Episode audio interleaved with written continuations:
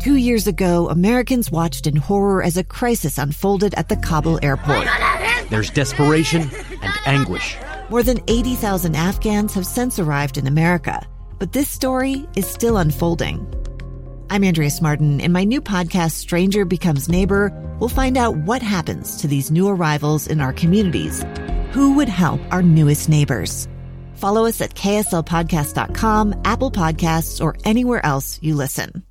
Inside Sources. Inside Sources. Inside Sources. Where KSL offers Utah deeper insights on the news. Host Boyd Matheson divides rage from reason and elevates the conversation on issues crucial to our community. On KSL News Radio 102.7 FM and 1160 AM.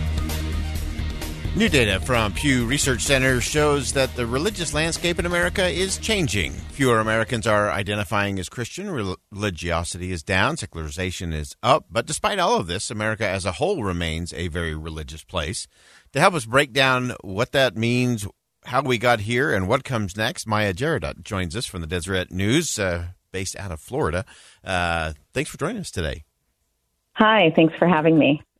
So, uh, great piece at uh, Deseret.com how immigration, secularization, and other forces are reshaping American religion. So, first, let's start with just some of the data. As you poured into uh, the Pew Research Center, what did we actually learn?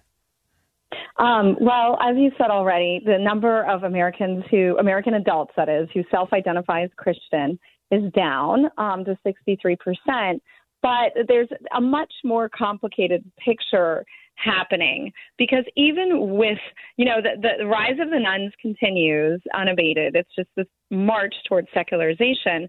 At the same time though nearly three of ten of those nones say that they pray on a somewhat regular basis. So that's a pretty significant chunk of this quote unquote secular population that still continues to, you know, do some kind of faith-based activities. Uh, I thought that was such an interesting number uh, that three out of ten uh, of those who identify as none of not uh, being affiliated uh, with a religious faith. Uh, I don't know if that's doubts about their doubts or if they're just hedging their bets. Was there anything underlying those numbers that gave us any indications there?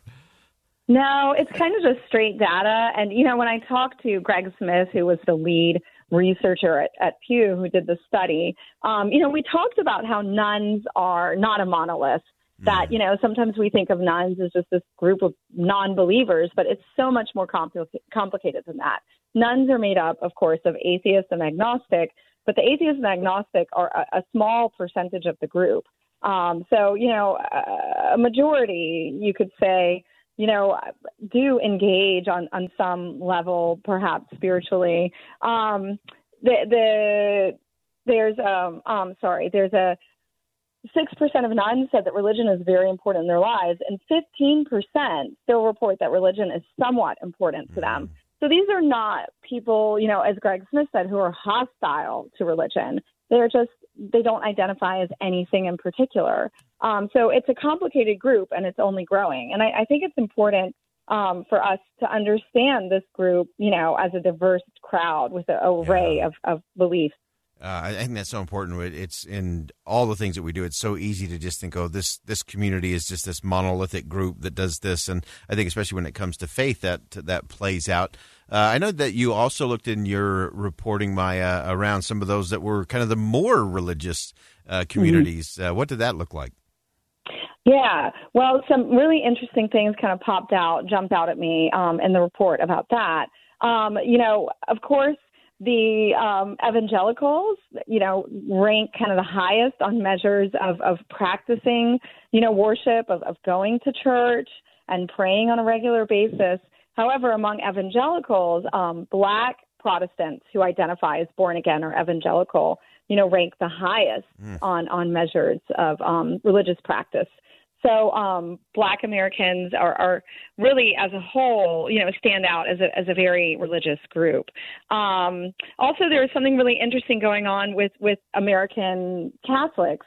Um, Greg Smith told me that uh, Catholicism loses more people every year, you know, in America at least, than any other religion. Um, people are constantly leaving Catholicism. However, it continues to be replenished. And so the, the number of Catholics in the U.S. holds steady at 21%. whereas, you know, Protestant Christians are declining. So why are Catholics holding steady? Um, experts believe that it's got to do with immigration. You know mm-hmm. that that so many immigrants to the country are coming from predominantly Catholic Latin America, and so they're kind of replenishing as you know American Catholics leave. You have Latino American Catholics joining. So what's also interesting, and I've I've learned in previous reporting, is that Latinos are also you know becoming nones. There's a very um, I think that if I'm not mistaken, that's the fastest growing group within the Latino population is the nones, just like it is in the American population. Um, but at the same time, you know, those those who are remaining uh, Catholic, you know, will come to be the face of American Catholicism. Uh, and then uh, with that, uh, I also noticed there were some numbers uh, about some of those uh, immigrating in that they were also not only those nones are are increasing there, but also some of those that are shifting from, I guess, the more traditional Catholicism to some of the other branches there. Yeah, the Latino population is really interesting to talk about because um, sometimes when Latinos leave Catholicism, they they do shift to um, evangelical Christianity. And that's something I've looked at in, in other articles as well, because there are some political implications, you know, connected to that. Um, historically, Hispanics in America have voted Democrat, but as they shift, um, you know, to evangelical Christianity, a lot of them are also shifting politically along with that. Yeah, so fascinating. We actually just had Sam Lyman on from uh, the Orrin G. Hatch Foundation, and he, he had this great piece of Bizarro World uh, where left is now right and right is left. And uh, some of these uh, very traditional groups, uh, like you mentioned, the Latino community that had been very uh, staunch in the Democratic space is now shifted much more to the Republican side, and, and all of those shifts are, are just fascinating to look at, both in terms of our politics and, and in terms of faith and how that plays in. Uh, one last question for for you, Mya, before I let you go. Uh, what else out of this, out of your reporting? Uh, anything? One, did anything surprise you? Uh, and two, what are you what are you watching for? What are you looking at in the months ahead? One of the most fascinating things happening to me in American religion today is that okay, like you have the number of Christians going down, and and and that includes evangelicals. Like the number on the whole of evangelicals is going down. However, if you just look at the the Christian space in America, even if it's decreasing, um, the the number of, of evangelicals within that space is holding steady or even ticking up.